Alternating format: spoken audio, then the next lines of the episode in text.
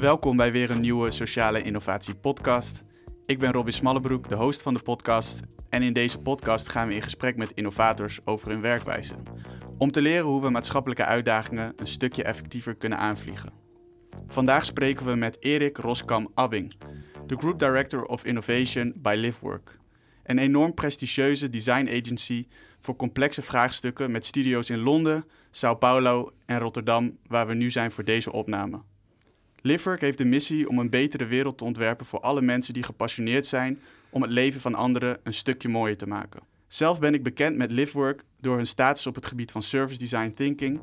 En Erik is bij uitstek iemand die ons hierover en innovatie in de breedte kan vertellen. Hij heeft namelijk niet alleen 25 jaar designervaring, maar ook 11 jaar lang lesgegeven aan de TU Delft over design thinking en innovatie. Welkom Erik. Hi Robin. Hoe, uh, hoe gaat het met jou? Goed, ik heb er zin in. Super bedankt voor de uitnodiging en uh, mooie introductie. Ik word er een beetje uh, verlegen van. Ja, je hebt het zelf gedaan de afgelopen jaren. ja, maar jij hebt het geschreven. Ja, fijn dat, het een, dat de intro, dat de intro goed overkomt. Ja. Um, ja, gelijk om erin te, in te duiken. Als je iets zou mogen noemen uit je werk waar je enorm trots op bent, wat, wat komt er dan naar boven? Ja, toch als eerste deze studio, die, uh, de, mensen die hier werken. Uh, we zijn hier in Rotterdam en we hebben hier inmiddels een man of 20, 25 aan het werk. Ik uh, ben de tel een beetje kwijt. En wij hebben roerige tijden gekend met deze studio. wij, zijn, wij zijn de nieuwste studio in het, in het portfolio van Livework. En um, die is ontstaan uh, door een fusie tussen mijn bureau en wat er op dat moment in Livework Rotterdam al speelde, plus de andere studio's. En um, nou ja, dat is, dat is een zware, complexe toestand hè, om twee van die bureaus bij elkaar te voegen en dat allemaal ge, te, te, geolied te laten lopen. Wat, wat maakt dat complex? Uh, ja, kort? ja, dus uh, je voegt twee culturen bij elkaar. Ja. En, en designcultuur is heel sterk. Hè? Ontwerpers hebben een sterk gevoel voor cultuur en identiteit. Ja. Um, maar ook, um, je bent een consultancy, dus dat betekent dat je dag en nacht aan het werk bent en dat er altijd een deadline is en dat je het gewoon heel druk hebt met klanten. En om dan iets neer te zetten wat intern ook goed werkt en waar, hè, waar, waar alle, alle radartjes goed in elkaar grijpen, ja, dat is gewoon heel veel werk. Nou, ik vind dat ze dat echt fantastisch gedaan hebben. En dat is een, dat is een team, hè, dat zijn de ontwerpers, maar dat zijn ook de mensen achter de schermen die de financiën regelen en alle operationele zaken en IT en noem het allemaal op. Dat is een, uh, en, nu, en nu is het een geoliede machine. En dan zie je wat er gebeurt, joh. Dat is geweldig. We gaan nu echt, uh, we hebben echt uh, de wind in de zeilen. En dat is fantastisch om te zien. Wat, wat, maakt dat het op dit moment de wind in de zeilen heeft? Ja, het is een combinatie van uh, de markt. We hebben de markt echt mee. Hè? Steeds meer organisaties, bedrijven, maar ook publieke sector, uh, allerlei overheden, uh, van links tot rechts in het economisch spectrum, beginnen mensen te zien dat ze op een andere manier met problemen om moeten gaan. Dus, dus dat betekent dat ze vaker bij ons terechtkomen.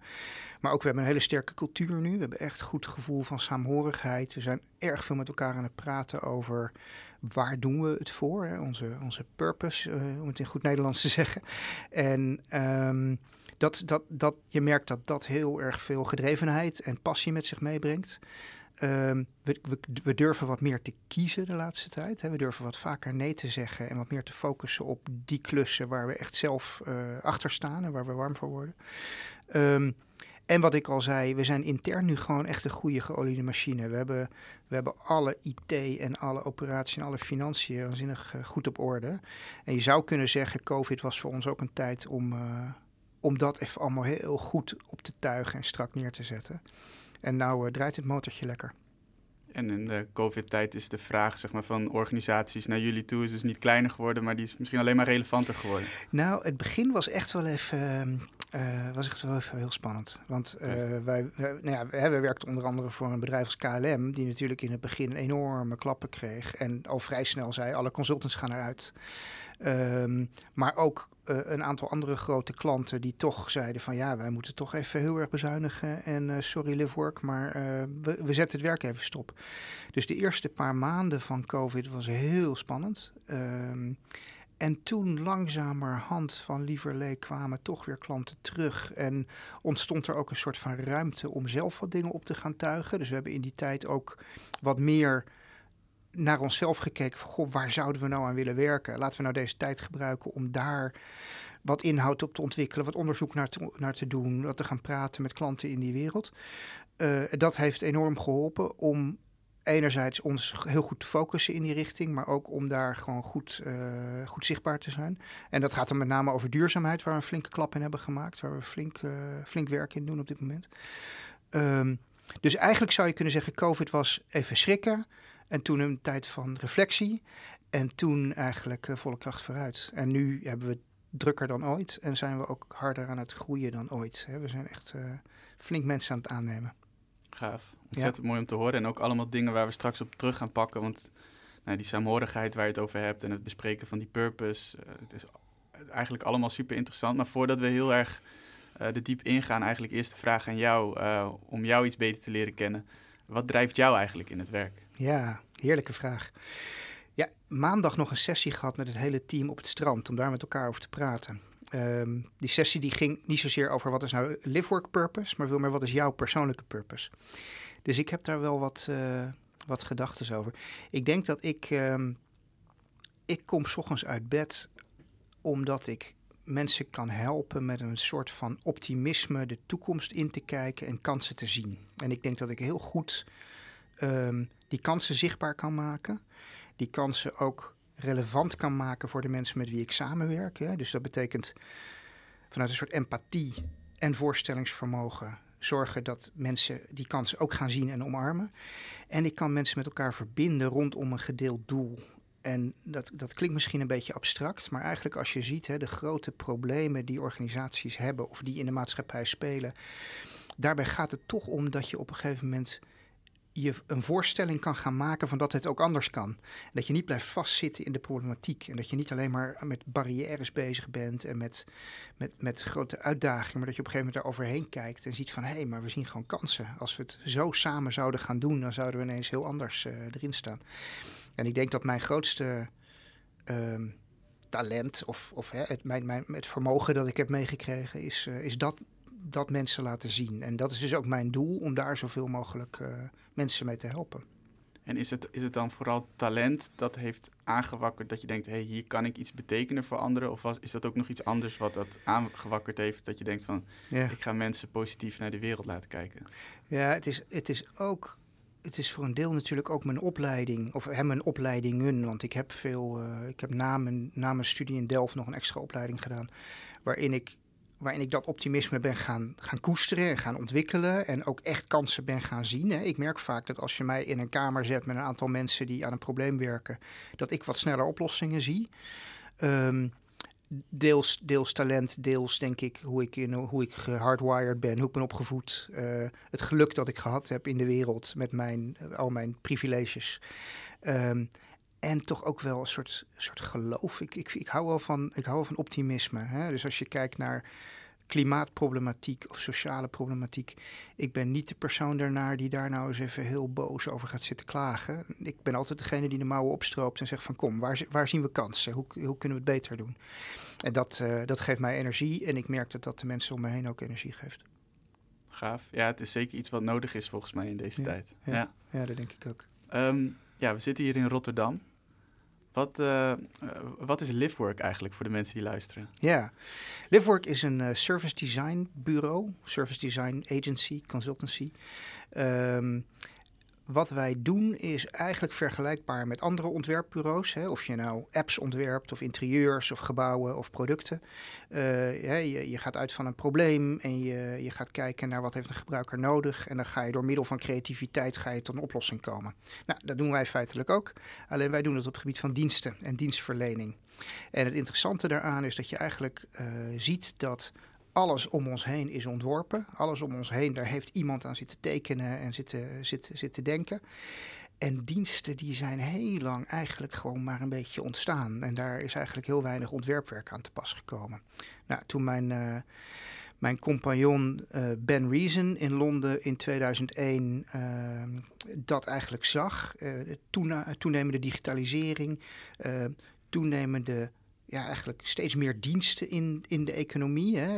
Je zou kunnen zeggen iets van 80% van wat wij in ons leven, in ons dagelijks leven tegenkomen, dat zijn diensten, niet, niet producten. Wat is een voorbeeld van zo'n dienst? Nou ja, de manier waarop jij je, je een tikkie stuurt naar iemand als je, als je, als je een rekening wil delen. Of een openbaar vervoer, uh, een ritje waarbij je met je OV-pas incheckt. Of de studiebeurs van mijn zoon. Of uh, als jij je inschrijft voor uh, als jij op zoek bent naar een kamer in, in, in Rotterdam en je kijkt op Funda. allemaal diensten als jij iets koopt op Marktplaats. Um, hè, maar ook als jij jouw carbon footprint compenseert bij het vliegen. Het vliegen zelf, het boeken van de ticket. allemaal diensten. Um, de, de, de, zoals wij hier nu bij elkaar gekomen zijn. Ja, moest je kijken, we hebben via LinkedIn hebben we contact gehad. En toen hebben we ge-mailed. En toen heb je, ben jij binnengehaald. Ben je daar een receptie ontvangen. Allemaal diensten. En, en die diensten zijn echt de moeite waard om ontworpen te worden. En dat is denk ik het grote inzicht van Livework geweest alweer twintig jaar geleden. Van goh, laten we nou eens een bureau oprichten dat zich specialiseert in het ontwerpen van dienstverlening. Nou, dat is eigenlijk de, ja, heeft een beetje aan de bron gestaan van service design. Er waren toen een aantal andere bureaus ook die daar op dat moment mee begonnen.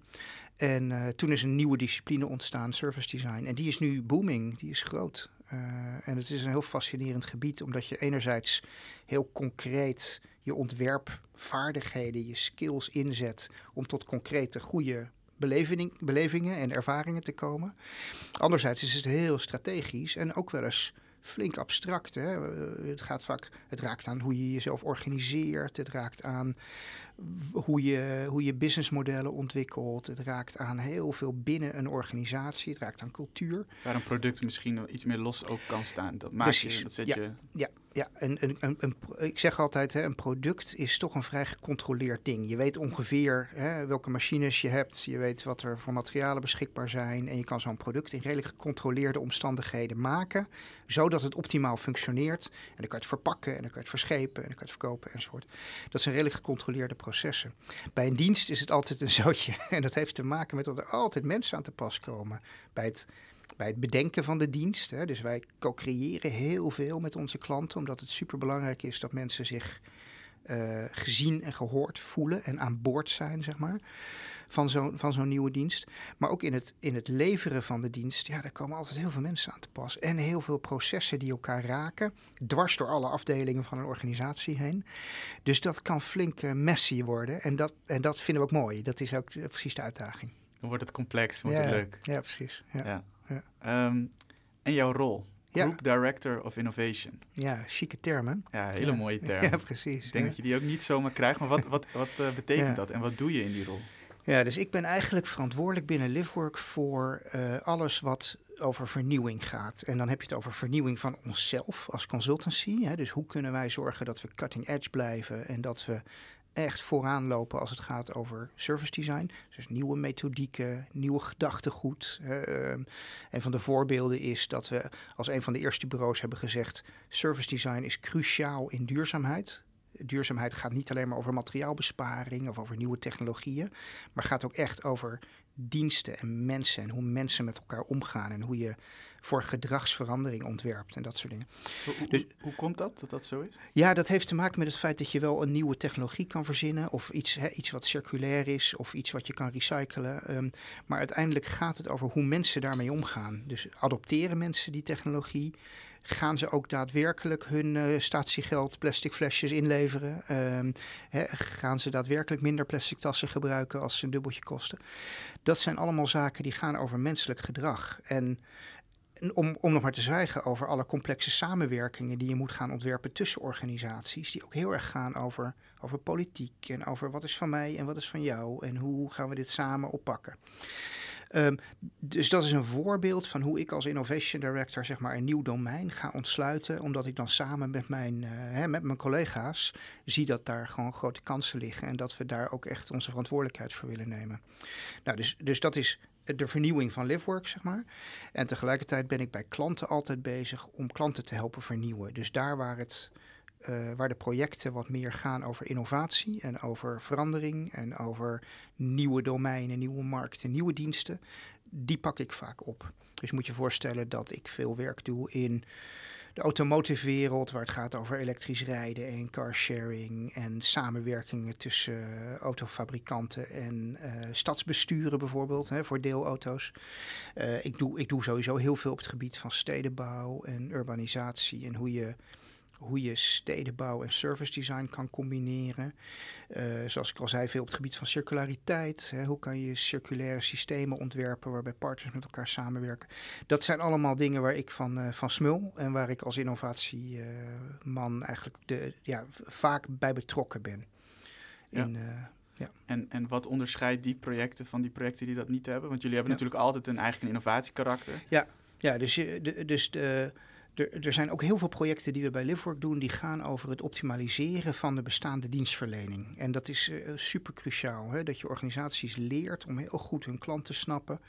Heel goed te kijken naar van, goh, als jij nou... Uh, je OV-kaart kwijt bent en je moet een nieuwe aanvragen. Hoe complex is dat proces nou en hoe, hoe loopt dat nou precies? Of uh, als jij als bank uh, iemand screent voor een hypotheek, hoe voelt dat nou eigenlijk voor iemand? En kunnen we dat proces niet makkelijker maken en inzichtelijker maken? Nou, de, de voorbeelden zijn legio. Hè? Al die diensten die wij dagelijks gebruiken, die, ja, die verdienen het om heel goed naar te kijken en echt vanuit klantperspectief uh, te optimaliseren. Dat, uh, en dat is een hele grote, hele grote bulk van ons werk. Dus allemaal iets minder innovatief zou je kunnen zeggen. Ja, daar gaat het wat meer over bestaande dienstverlening en optimalisatie. Maar dat is wel een heel belangrijke basis voor wat wij, uh, wat wij doen. En mijn rol is dan wat meer de echte vernieuwing, echt wat meer de, de volgende horizon, zeg maar.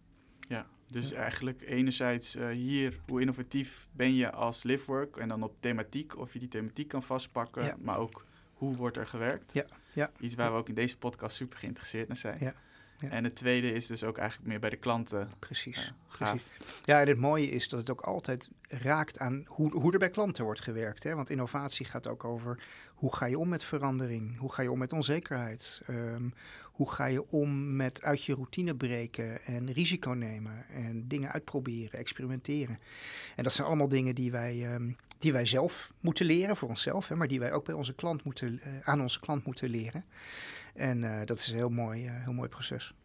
Misschien dan een beetje een flauwe vraag, maar hoe ga je om met onzekerheid en ja, het, het, ja. gevoel van risico's ja, nemen? Ja, dus de, um, ik denk wat wij als ontwerpers proberen te doen, is uh, ten eerste dat risico heel inzichtelijk te maken. Heel goed te snappen van, oké, als we dit en dit gaan doen, wat zijn nou eigenlijk de, de kansen dat het misgaat? Wat zien we voor beren op de weg? Uh, hebben die beren onderweg goed, goed onderzocht? Dus wij doen, veel, wij doen gewoon veel onderzoek. En we proberen dingen echt te staven en inzichtelijk te maken. En ook visueel te maken, zodat je kan zien van, oké, nu begrijp ik het. Nu, nu snap ik welke hè, welke reis we gaan maken met elkaar, zeg maar. Dus dat is, dat is één aspect ervan. Ander heel aspect van onze manier van werken hè, is die ontwerpende aanpak, is dat je kleine iteraties doet. Dat je dingen vrij snel uitprobeert en vrij snel gaat kijken van nou laten we nou niet dit helemaal ver tot in de toekomst gaan plannen en hopen dat het goed gaat. Maar laten we nou eens een klein dingetje uitproberen, daarvan leren kijken wat we daarvan uh, kunnen meenemen in de volgende stap. En dan het allemaal ietsje slimmer doen. Dus het gaat heel erg over kleine iteraties maken en zeg maar bijna incrementeel proberen om dat risico in te dammen en slim zoveel mogelijk te leren in korte stapjes. Ja, en um, ja, zou je een soort van voorbeeld kunnen aanhalen waarin je ja, misschien ons een beetje mee kan nemen van ja, hoe ziet zo'n starter dan uit? Ja. Wat is een eerste iteratie misschien die, je dan, uh, die je dan pakt? En ja. Ja. zou je dat kunnen doen? Ja, ja. Um, ja, dan helpt het als ik gewoon eens een project, uh, een willekeurig project neem. Hè. Dus wij, wij helpen hier de gemeente Rotterdam met uh, fietsenproblematiek. Er zijn overal veel te veel fietsen, uh, hartstikke druk. Um, veel, veel wrakken, veel zwerffietsen, weesfietsen enzovoort. En, en samen met een ander, ander bureau helpen wij de gemeente om, om daar grip op te krijgen. Nou, wat we dan typisch eerst doen is uh, met, met de gemeente zelf praten van jongens, wat is nou precies het probleem? goed in kaart brengen vanuit hè, de, de, interne stakeholders bij de gemeente. Van, goh, ja, waar loop je nou tegenaan? Nou, hartstikke veel werk, hartstikke veel overlast. Uh, het ziet er niet uit. Het zorgt voor heel veel rommel. Het zorgt voor, als er eenmaal een fiets kapot is, dan gaan de fietsen daaromheen ook vaak kapot. Uh, zorgt voor overlast. En we vinden als gemeente Rotterdam het belangrijk dat we die fietsmobiliteit goed op orde hebben. Want meer auto's willen we eigenlijk niet. Dus dan ga je intern je onderzoekje doen. Dan gaan we vaak praten met gebruikers. Dat zit eigenlijk bijna in elk project dat we doen. Gaan wij uh, onderzoek doen naar de beleving van zo'n probleem. Bij de mensen die er direct mee te maken hebben. En dat kunnen in dit geval zijn de, de mensen op straat van de gemeente die proberen de zaak een beetje op te ruimen. Maar het zijn ook vooral fietsgebruikers zelf die bijvoorbeeld uh, hun fiets kwijt zijn. Of die geen parkeerplekje kunnen vinden bij het station. Of die last hebben van uh, te volle straten waar ze wonen enzovoort. Wat wij dan doen is, we gaan geen enquête uitschrijven of zo. Maar wij gaan echt bij mensen aan de keukentafel zitten en, en voelen met hun samen wat, hoe dat is om, om, om met dat probleem geconfronteerd te worden. En die manier van, van onderzoek die gaat eigenlijk heel erg over. Um, kan je je echt verplaatsen in iemand? Hè? Kan je echt die empathie ontwikkelen, waardoor je echt snapt wat er wat het probleem emotioneel is. Dus niet alleen maar wat het probleem is, maar ook waarom het een probleem is. En dat is een hele Combineer mooie... Combineer je die dingen wel op dat moment? Of, of Wel, dat, welke ga? Je, nou, ga je dan eerst zeg maar ook voor... Uh, ja, je zegt eigenlijk die fase daarvoor uh, kijk je al een soort van wat het probleem is. Ja, ja. Maar ga je dan in die tweede fase echt volledig focussen eerst eens op het gevoel hoe het werkt voor iemand? Of zit daar ook bij van dat je wil snappen, oké, maar wat voor stapjes heb jij nou? Ja, dus, het is, dus we eigenlijk vaak beginnen we vrij concreet. Hè, van nou, vertel eens over je fiets. En uh, hoe gaat dat dan als je, als je een parkeerplaatsje zoekt bij het station? Hè, feitelijk en simpel houden we dan. Mhm. En dan langzaam dalen we af naar het niveau van, goh, en hoe voelt dat dan? Hè? Als je, je hebt een afspraak, die wil je halen, je wil op tijd zijn, je hebt het allemaal goed gepland. En je kan geen parkeerplek vinden. En hoe, wat gebeurt er dan bij je? En dan wordt het een wat emotioneler gesprek, zeg maar. En we, dus daar moet je langzaam naartoe afdalen. De visie op, um, op deze vorm van onderzoek is dat je eigenlijk zegt... Um, mensen zijn expert van hun eigen beleving... als je ze in staat stelt om erover te praten. Want heel veel van dit soort dingen zijn heel onbewust. En we hebben het nou over iets relatief simpels als, uh, als oh, je fiets parkeren op het station. Maar je moet je voorstellen, wij, uh, wij doen ook onderzoek bij mensen die in de schuld hulpverlening zitten en die eigenlijk geen toegang vinden tot die schuldhulpverlening omdat ze de formulieren niet ingevuld krijgen. Nou, dat zijn hele schrijnende gevallen. Hè? Daar heb je echt heel emotionele verhalen bij. Dus wat je dan moet doen is uh, mensen echt in, een, uh, in staat stellen om daar goed over te vertellen en daar goed jou uh, in mee te nemen. En dat vereist een flinke onderzoeksinstrumentarium. Ja, je kan niet zomaar zeggen van, uh, nou jongens, vertel eens, uh, hoe, voel je je nou? En wat ja. moeten wij, waar is de oplossing? Dat, teken het eens uit. Ja, precies, teken het eens uit. Dus, dus, dus het meenemen van, en dat vind ik heel mooi aan ons werk, dat wij mensen meenemen in die emotie en in hun eigen beleving, doordat we eigenlijk zo'n onderzoekstraject heel goed kunnen opbouwen in kleine stapjes. Ja, en je daalt dus af. En, en wat is nog meer? Want je hebt het over een instrumentarium. Ja. Wat kan je allemaal inzetten om. Ja, je kan mensen bijvoorbeeld een dagboekje laten bijhouden, waarbij de vragen die ze krijgen steeds uh, ze, ze, eigenlijk meenemen in hun eigen beleving. Hè, waarbij je ze eigenlijk helpt om te reflecteren op wat ze nou eigenlijk meemaken. Uh, je kan ze uh, laten, laten, iets laten maken, hè, een collage of een, een, een bepaalde. Hè, je kan ze hun eigen klantreis laten uittekenen, bijvoorbeeld. En op het moment dat je mensen een opdracht geeft waarbij ze iets moeten gaan maken, visualiseren, komt er een ander deel van de hersenen wordt actief. En dat triggert ook weer andere verhalen. Uh, je kan ze uh, meenemen in een co-creatiesessie, waarbij je zegt van nou, jij bent nou ook, hey, je bent een van de ontwerpers, hoe zou jij het aanpakken? Triggert ook weer andere verhalen en andere, ga je ook weer andere dingen van leren. Dus er zijn allerlei technieken en die, die, die, die, die onderzoeksschool, die noemen we design research, hè, waarbij je eigenlijk op een hele ontwerpende manier gaat, uh, gaat onderzoeken. Nou, dat is een groot deel van, van ons werk. Ja daarna, want we waren aan het praten over van hoe ziet zo'n ja, proces er nou uit. Daarna, ja. ja, maar daarna. Nou, dan heb je heel veel inzichten opgehaald en dan heb je echt een enorme rijkdom aan, aan ja, ideetjes en inzichten. En je begint een beetje te snappen van hoe die wereld er nou uitziet en hoe dat werkt bij mensen. En dan komt een fase van wat wij noemen sensemaking. En dat is van hoe kan je hier nou uh, soep van maken? Hoe kan je nou van al die inzichten hè, en al die rijkdom um, soort patronen herkennen en haakjes vinden voor verbetering. Dat is een heel belangrijk stuk van het proces. En het wordt wel eens over het hoofd gezien. Hè. Soms denken mensen van nou, als je dan die interviews gedaan hebt, dan weet je ongeveer wat je moet doen. Dat is niet zo. De, de, de interpretatie en het met elkaar kijken naar van goh, wat hebben die mensen nou gezegd? En wat bedoelen ze nou eigenlijk? En wat kunnen we daar nou mee? En waar zitten nou echt de kansen voor verbetering? Dat is een heel belangrijk stuk van het proces. Als je dat met elkaar doorlopen hebt, dan heb je vaak een aantal thema's waar je aan kan werken, een aantal prioriteiten van plekken in de klantreizen waar je, waar je hè, met, met relatief weinig moeite grotere, grote verbeteringen kan maken. En dan kan je eigenlijk gaan zeggen van nou laten we nou eens een aantal dingen nu prioriteren om aan te gaan werken. En dan begint eigenlijk pas het echt ontwerpwerk in de zin van gaan tekenen, gaan schetsen. Goh, hoe zou dit beter kunnen? Laten we eens, uh, laten we dit probleem oplossen door middel van, van creativiteit. Dus dan komt die ontwerpfase, zeg maar.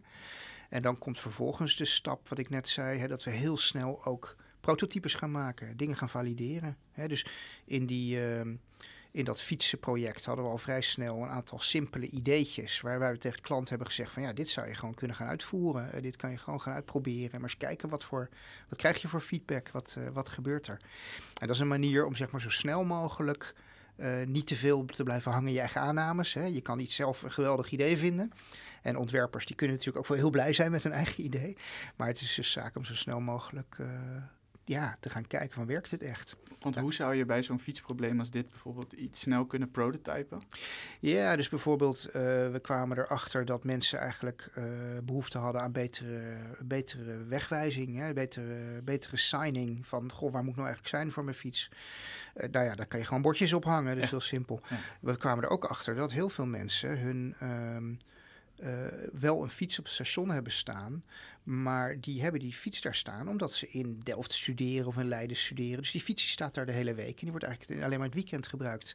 Nou, misschien moet je wel even een aparte sectie hebben voor die fietsen. He, is relatief weinig beweging. Wordt eigenlijk alleen in het weekend even opgehaald. En dan op, op zondagavond komt hij er weer te staan. Nou, daar kan je heel makkelijk even een aparte sectie voor maken met een bordje. En gewoon eens kijken hoe dat werkt. Weet je wel? Dus het is ook een soort. Wat ik heel belangrijk vind in, in mijn vak is dat je heel pragmatisch denkt van goh, hoe kunnen we nou gewoon heel simpel met weinig middelen zoiets gaan, uh, gaan testen. En dat vereist ook een soort van uh, hands-on, hupsakee, uh, laten we maar gewoon eens uitproberen houding. Beetje ondernemerschap. Beetje ondernemerschap, beetje, ja. ja de, de, iteraties, de kleine iteraties zitten zowel in het ontwerpproces als... Ja. Ja, dat is natuurlijk nog steeds het ontwerpproces, maar in ieder geval het zit ook in de, de oplossing, in Precies. hoe groot je dat ja. Exact, exact, ja. En ik, en ik, Weet je wel, en ik ben, als ik over radicale innovatie lees, dan vind ik dat natuurlijk ook geweldig en heel aantrekkelijk en spannend. Altijd, altijd, altijd spannend. Altijd ja. cool. Ja. Maar ik denk ook heel vaak van ja, voor elke radicale innovatie zijn er 99 hele incrementele innovaties waar, waar mensen meer aan hebben, waar meer geld aan verdiend wordt, die zinvoller zijn, die makkelijker te implementeren zijn. Dus, um, en, en die een beetje onder de oppervlakte zitten, maar die minstens net zo belangrijk zijn. Dus ik probeer altijd wel ook aan mijn klanten te vertellen van.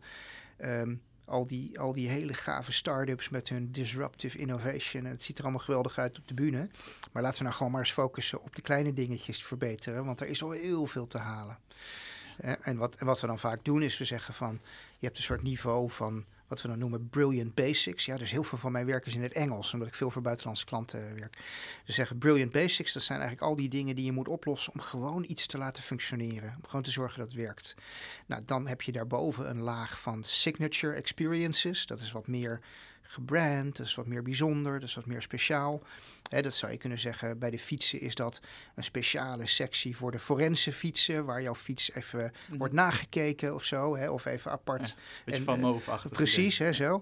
En dan heb je de magic moments. En de magic moments zijn echt de hele bijzondere momenten waarbij weet je, iemand komt jouw band even oppompen voordat je je fiets weer ophaalt. Als een cadeautje, omdat je hem zo goed hebt neergezet of zo. Heel persoonlijk. Nou, heel persoonlijk, ja. heel, uh, dat je echt onthoudt, zeg maar. Ja. Gaaf. En um, nog even één keer terugpakkend op dat sensemaking. Want daar, uh, uh, ik merkte dat dat bij mij ook een beetje me terugbracht naar het, uh, het teamgevoel dat je hier hebt gecreëerd. Ja. Um, hoe zorg je dat je dat goed kan doen als team? Dat je ergens naar kijkt? Want ja, je kan in principe ja. de simpelste vorm die ik voor me zie is naar heel bord met inzichten ja. en je gaat er naar kijken ja. en praten. Ja, ja. dat, dat, dus het beeld van uh, een groep mensen die om een muur vol met post-its heen staat. Hè? Typische service design plaatje, zeg maar. Als je googelt op service design, dan krijg je dat eigenlijk als beeld. Ja, ja dat is wel iets wat wij veel doen. En, en hoe je dat organiseert, is dat je uh, een, een teamgevoel creëert waarbij, waarbij echte interesse en nieuwsgierigheid uh, heel hoog in het vaandel staat. Hè. Dus wat wij, uh, wat, wij, wat wij doen met elkaar is we zijn enorm nieuwsgierig naar die inzichten. Maar we zijn ook enorm nieuwsgierig naar wat wij ervan vinden en hoe wij daar naar kijken. Dus we gaan dan het gesprek aan met elkaar. Soms doen we dat met de klant, soms doen we dat zonder de klant. En die gesprekken die zijn gewoon heel open en heel erg van, joh, maar wat ik hier zie, ik zie hier een verband, zou dat wat kunnen zijn? Ja, nou misschien wel, laten we eens verkennen. En dan ga je met elkaar echt dat, dat zoekende gesprek aan, waarbij niemand gelijk heeft, waarbij niemand haast heeft, waarbij niemand ook conclusies erdoor duwt, zeg maar. Waarbij een hele open, uh, explorerende manier van wat, wat zien we hier nou eigenlijk gebeuren.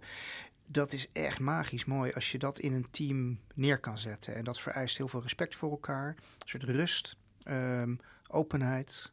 Um, en uh, ook echt tijd. Hè, daar moet je echt tijd voor inbouwen. En omdat, omdat eigenlijk we allemaal zoiets hebben van dit is eigenlijk het, de meest belangrijke fase in het proces, proberen we daar echt wel zoveel mogelijk tijd voor, eh, voor in te Hoeveel bouwen. tijd eh, kan je daarbij voorstellen? Wat is veel tijd voor mensen die denken van ik wil dit nu ook intekenen in mijn proces? Ja, ja, nou weet je, dus sowieso is ja, wat wij in een offerte schrijven naar de klant toe is niet per se altijd hetzelfde als wat wij, uh, wat wij ook zelf uh, er tijd aan besteden. Hè? Want dit is typisch iets wat lastig uit te leggen is aan klanten. Ja, ja. Ik, heb, ik, heb, uh, ik heb wel sessies gehad waarbij ik twee, drie dagen lang naar zo'n muur met posters aan het kijken was en verbanden aan het zien was. Ja, probeer dat maar eens uit te leggen aan de klant, weet je wel, dat is lastig. Ja, dat dus, dus dat zijn even twee dingen. Um, ik, ik denk dat wat wij eigenlijk zien is dat elk elk interview van een uur heeft iets van drie uur aan sensemaking nodig. Uh, en dat kan zijn drie man een uur, hè? dan kan, kan je een heel eind komen. Of in je eentje zou ik, het, zou ik het afraden. Ik zou altijd wel met iemand samen. Maar je moet wel zo'n zo'n soort ratio in, in, in, in de gaten houden. Hè? Als jij een uur lang iemand goed geïnterviewd hebt, dan heb je daar zoveel inzichten uit.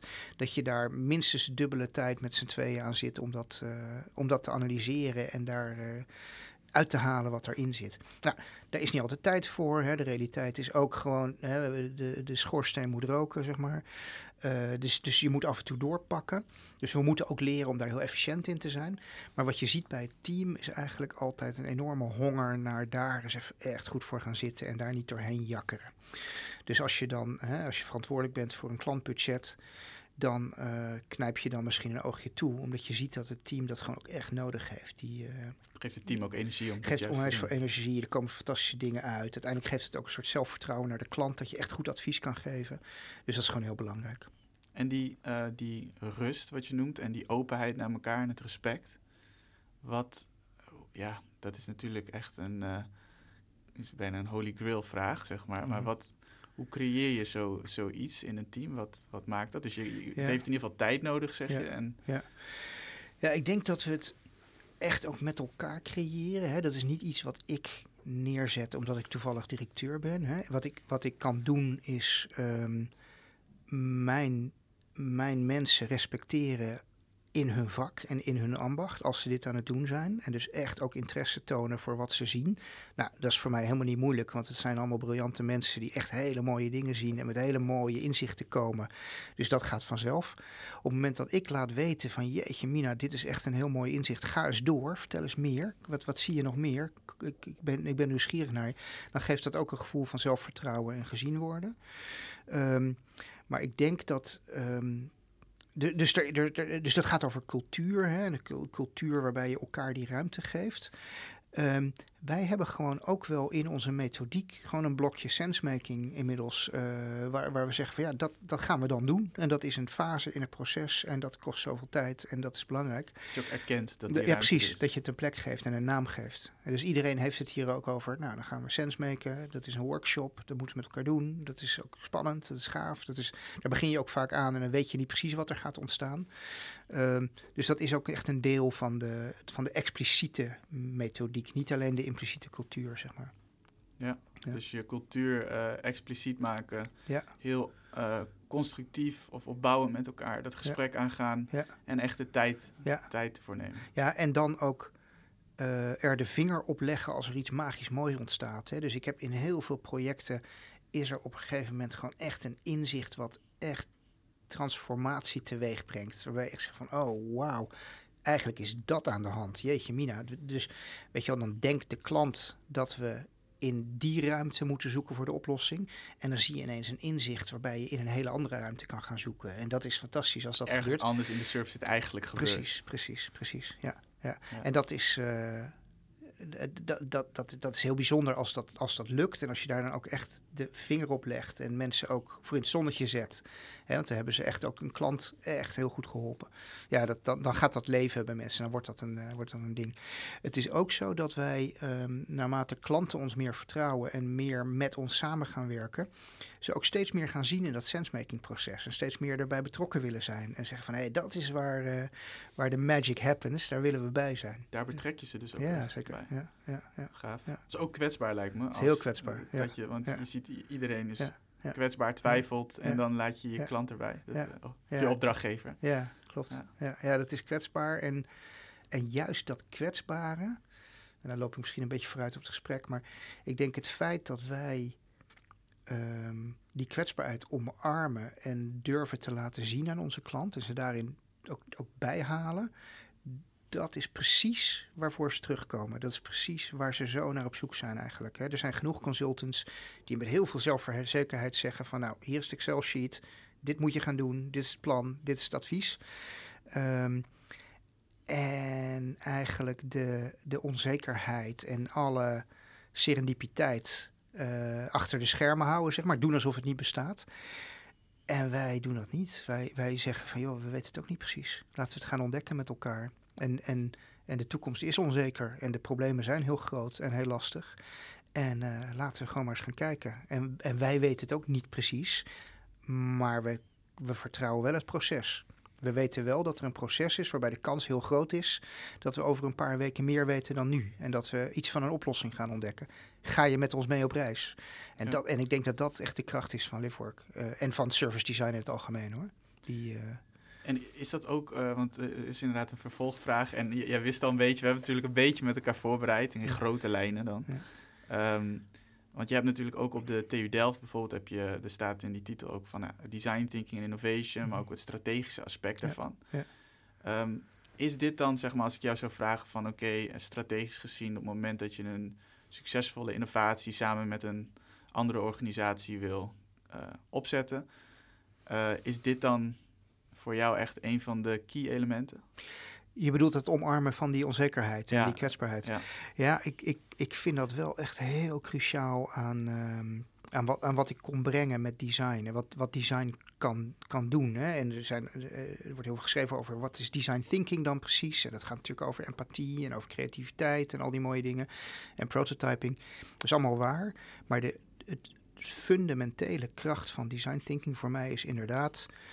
hoe ga je om met onzekerheid en complexiteit. En hoe kan je in die onzekerheid en complexiteit toch positieve stappen zetten? Uh, en, en, en, die, en die positieve stappen vanuit een soort optimisme en een soort visie gaan, gaan ondernemen. En dan gaan, gaan testen en valideren. Dat is heel belangrijk. En dat, en dat wordt naarmate problemen meer genetwerkt worden en dynamischer worden. En denk maar weer aan klimaatverandering of de hele mobiliteitsproblematiek of integratie en noem het allemaal op, diversiteit, allerlei hele grote, complexe problemen in de maatschappij. Ja, dan kan je niet meer net doen alsof je het antwoord wel weet, want dan, dan, dan val je door de mand.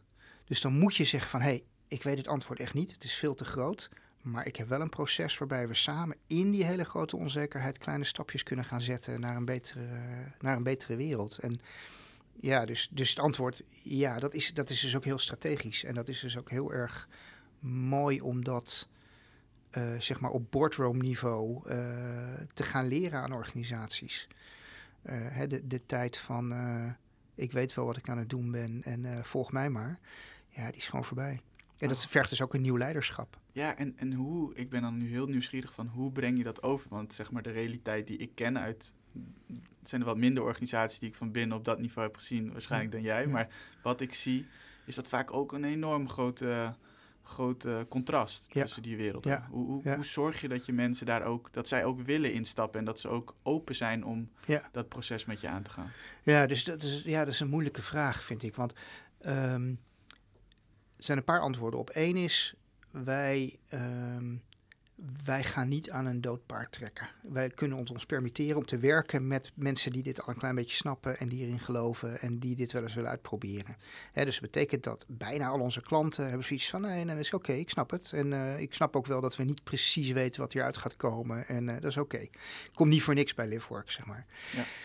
Dus dat is antwoord één, hè, dat, dat op het moment dat er echt weerstand is, ja, dan, dan, dan, dan is de organisatie er misschien nog niet klaar voor en dan doen wij een stapje terug.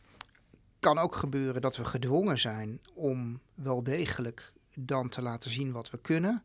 Nou ja, dan is het gewoon uh, diep ademhalen en uh, ga ervoor en, en zet je beste beentje voor en laat zien wat het kan doen. En dan kom je eigenlijk op mijn tweede antwoord. Hè. Het gaat heel erg over het goede voorbeeld geven. En wij werken altijd met organisaties die wel iets willen veranderen, anders zouden ze niet bij ons komen. Maar wij komen altijd binnen die organisaties mensen tegen die, ja, die weerstand hebben of die zeggen van ja, wat komen jullie nou doen? Jullie hebben er nog geen verstand van. Dit hebben we al lang een keer geprobeerd. Of, ik weet dit veel beter dan jij. Um, en die mensen meenemen, ja, dat is gewoon een deel van ons vak.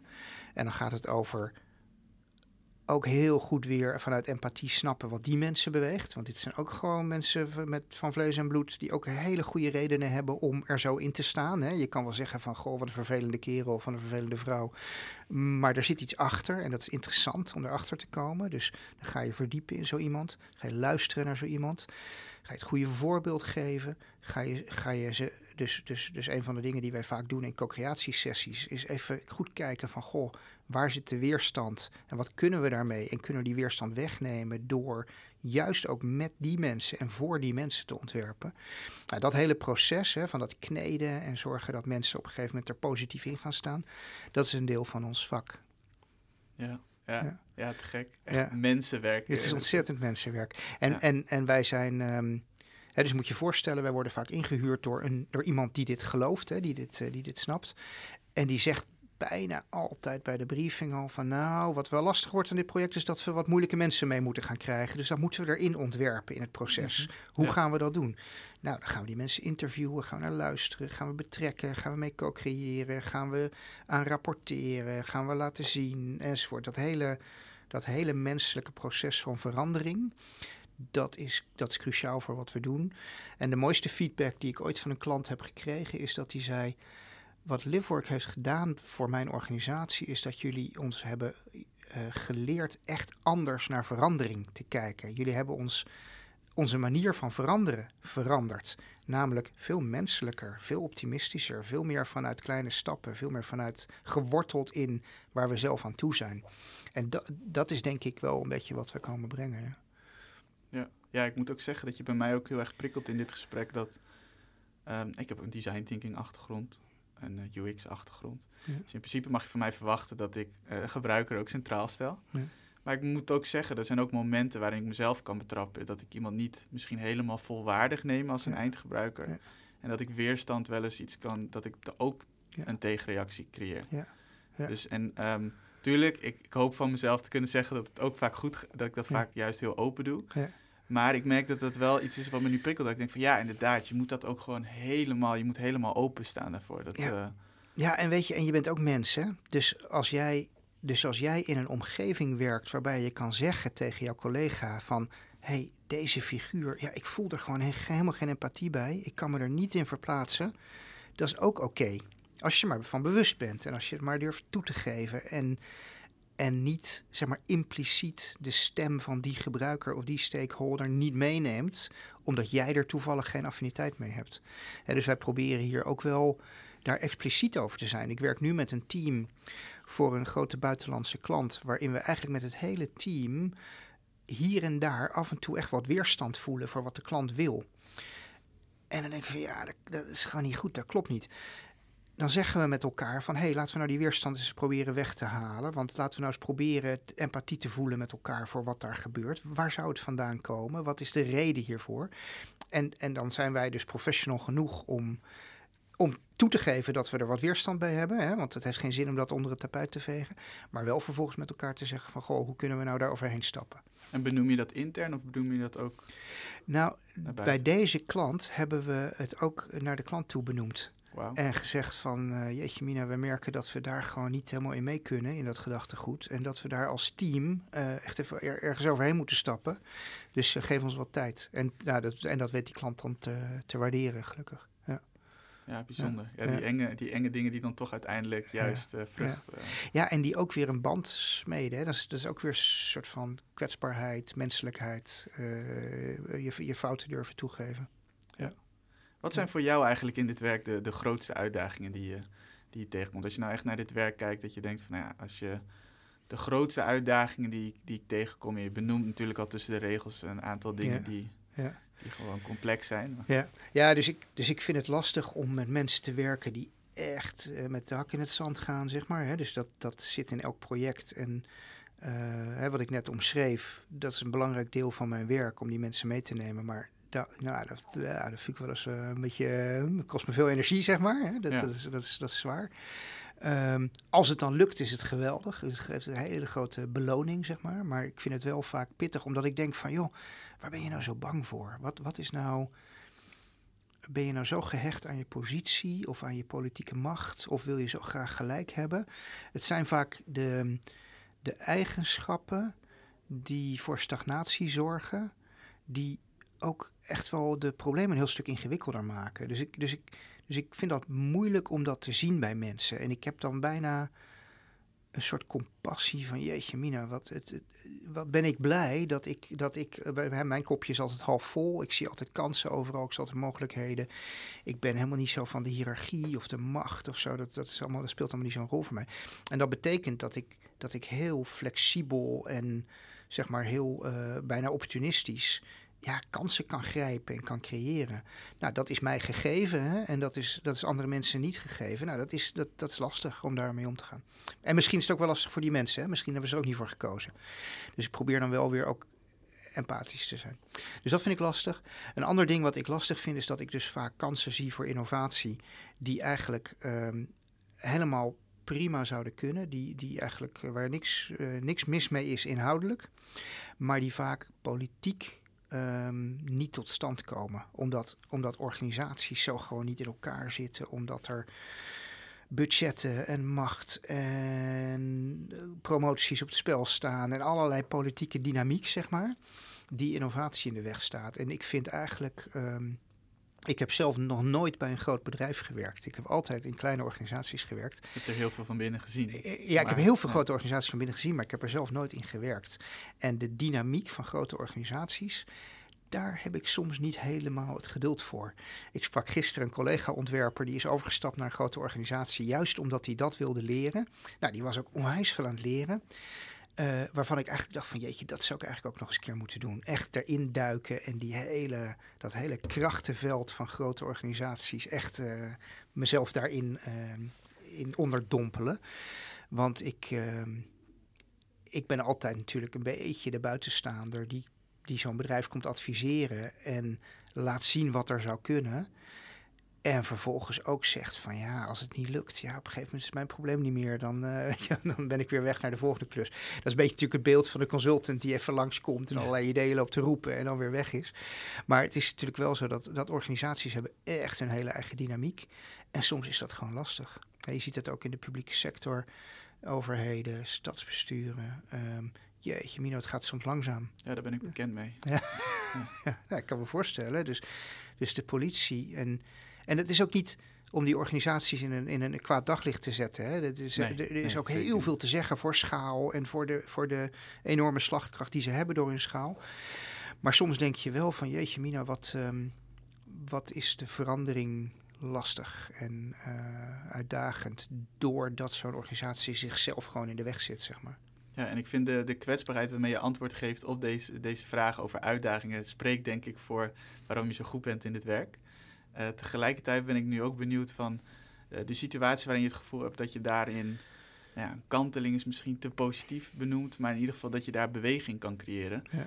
Wat, wat, wat, denk je dat die, um, op, op welke momenten gebeurt dat? Dat je toch ja. zo'n politiek ja. nou, weet, iets... Ja, ja. Dus, dus wat er dus op het moment dat ik succesvol ben, is er altijd iemand aan de binnenkant in de organisatie die, die het spel snapt. En die zegt van, goh Erik, Uh, je hebt me met je team laten zien wat er mogelijk is. Prachtige inzichten, supermooi werk. En die er vervolgens mee aan de slag gaat en het, en het politiek inbed. En zorgt dat de juiste mensen ermee in aanraking komen. En dat het op de juiste manier gaat stromen. Nou, dat is vaak genoeg gelukt.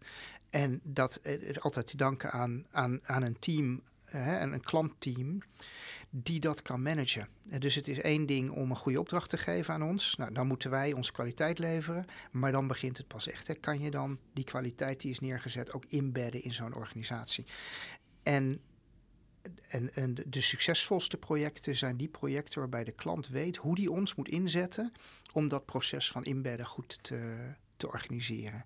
En dan, krijg, en dan blijf je heel lang aan boord en dan ga je echt stakeholders managen en zorgen dat zo'n zo'n sneeuwballetje kan gaan groeien. Ja, dat is heel gaaf als dat lukt. Dat is heel mooi.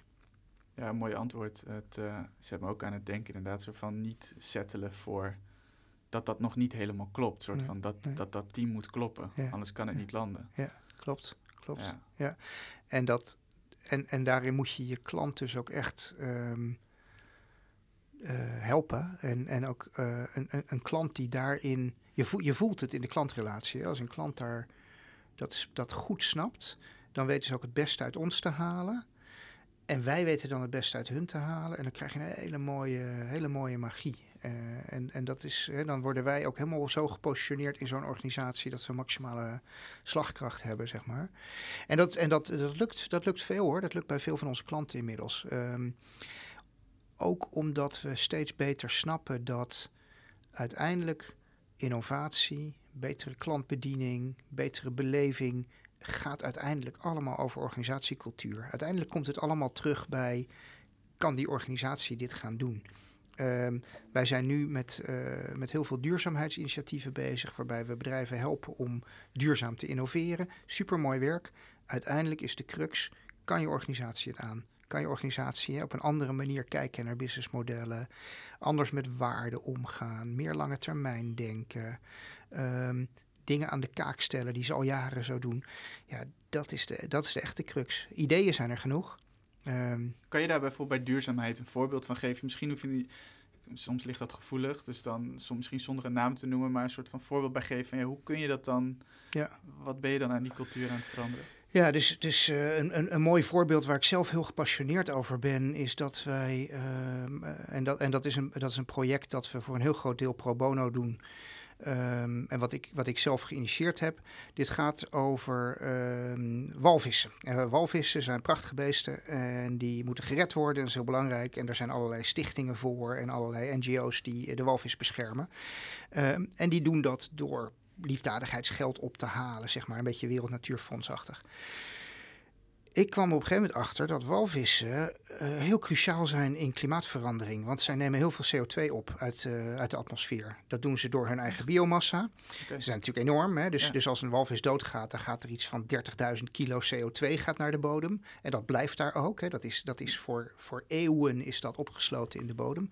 Maar ook doordat ze, ze poepen. En dat poep, dat, uh, dat fertilized phytoplankton. Het is een soort, soort, soort mest voor de zee.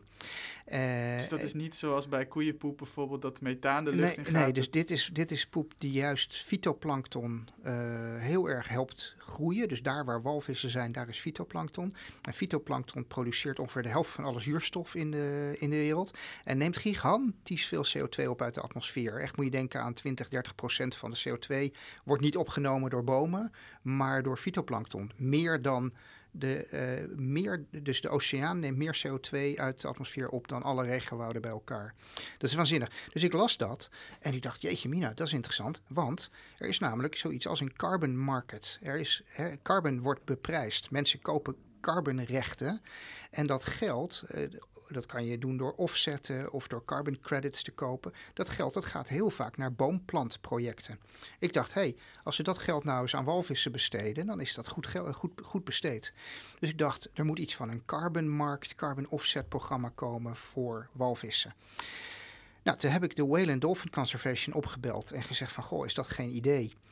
En die zeiden, oh wauw, jeetje mina, ja, dat is eigenlijk wel een heel goed idee. Ja, daar, daar hebben we wel eens over nagedacht. Maar nee, daar moeten we echt mee aan de slag. Uh, fantastisch, kan je ons helpen? En was hun perspectief ook meer dierenwelzijn op dat moment? Ja, dus zij zaten heel erg erin als een charity die bezig is met dierenwelzijn en met liefdadigheidsgeld ophalen en dat besteden aan allerlei programma's om die, om die walvissen zoveel mogelijk te beschermen. En dat gaat dan over minder plastic in de oceanen, minder aanvaringen met schepen en minder netten waar ze in verstrikt raken en minder geluidsoverlast enzovoort. En dat deden ze heel goed en heel een fantastische organisatie. Maar toen ik dus ineens aanklopte met een hele commerciële propositie vanuit carbonbeprijzing, dan zie je ze denken van, jeetje mina, dat is echt een totale paradigma shift. Hè? En dan gaat het dus over hun cultuur. Kunnen zij als NGO zo'n propositie omarmen? En, en, en die propositie die zou al drie jaar geleden op de markt kunnen zijn. Maar die is, er, die is nu in ontwikkeling, gaat er nu komen. En dat komt omdat zij langzamerhand they wrap their head around it. Ze zijn daar klaar voor ge geraakt door te, uh, Deloitte heeft daar heel erg bij geholpen. Deloitte heeft een heel groot programma met ze ontwikkeld om dit, om dit te gaan begrijpen. Er is een hele belangrijke man van het IMF, Ralph Chami van het Internationaal Monetair Fonds. Die heeft uitgerekend wat walvissen waard zijn in, in carbon geld, zeg maar. Hè, 2 miljoen per walvis. En, en al die dingen hebben geholpen voor hun om te gaan zien van... hé, hey, maar dit is niet dit is niet iets wat we er een beetje bij moeten doen. Dit is, dit is een nieuw paradigma wat we moeten omarmen. Ze hebben een programmadirecteur aangenomen die dit programma nu leidt, die ook die cultuurverandering uh, gaat, uh, gaat begeleiden, zeg maar. Nou, ik, ik vertel het zo uitgebreid omdat ik er heel gepassioneerd over ben, maar ook omdat het zo'n mooi voorbeeld is van een innovatie op het gebied van duurzaamheid, op het gebied van eh, hoe gaan we economisch om met onze resources. Hè? Hoe kan je zeg maar, het, het dierenwelzijn centraal zetten. En, en niet uit het oog verliezen dat je kan natuurlijk niet zomaar een walvis kopen. Die walvis is niet van ons, die is van zichzelf. Die heeft zijn eigen recht, die heeft eigen cultuur, die heeft zijn eigen, zijn eigen leven. Er zit heel veel in, ook op het gebied van ethiek en hoe we omgaan met, uh, met, met natuurlijke bronnen.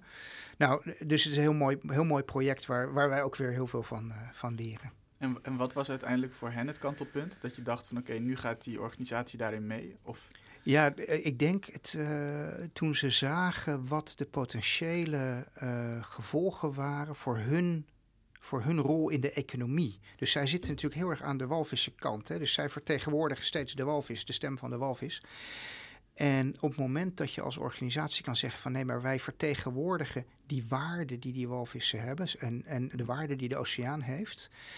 En wij gaan als een soort intermediair optreden om die waarde te ontsluiten naar alle grote organisaties die er zijn, die iets willen doen met hun carbon footprint. Um, dan is die schaal zo, ineens zo anders. Dan, dan is het spel ineens zo anders. Dat, uh, dat, kunnen we niet uh, negeren. Hè? We, en, en we moeten dus die, die moed hebben om die, om die grote broek aan te trekken, zeg maar. En er was op een gegeven moment een klik waarbij ja, waarbij gewoon duidelijk werd over wat voor bedragen we het hebben en over wat voor kansen we het hebben en over hè, het idee dat er nog maar 25% van de walvissen over is in de oceaan en dat dat terugbrengen naar 100% is goed voor de koraalriffen, goed voor biodiversiteit, goed voor de kusten, goed voor mangrovenbossen, goed voor de visstand. Uh, jeetje mina, die verantwoordelijkheid hebben wij dus. En ja. ineens is daar een markt voor. Nou, dat, dat was een soort heel mooi moment om uh, te zien hoe ze daar dan met z'n allen voor gaan. En dan zie je zo'n organisatie echt zo. Uh, um, ja, gewoon met het, het, licht in hun ogen en vol passie uh, aan de slag gaan. Dat is heel gaaf. En die drie jaar die dat nodig heeft, is dat dan wat je ook zegt van.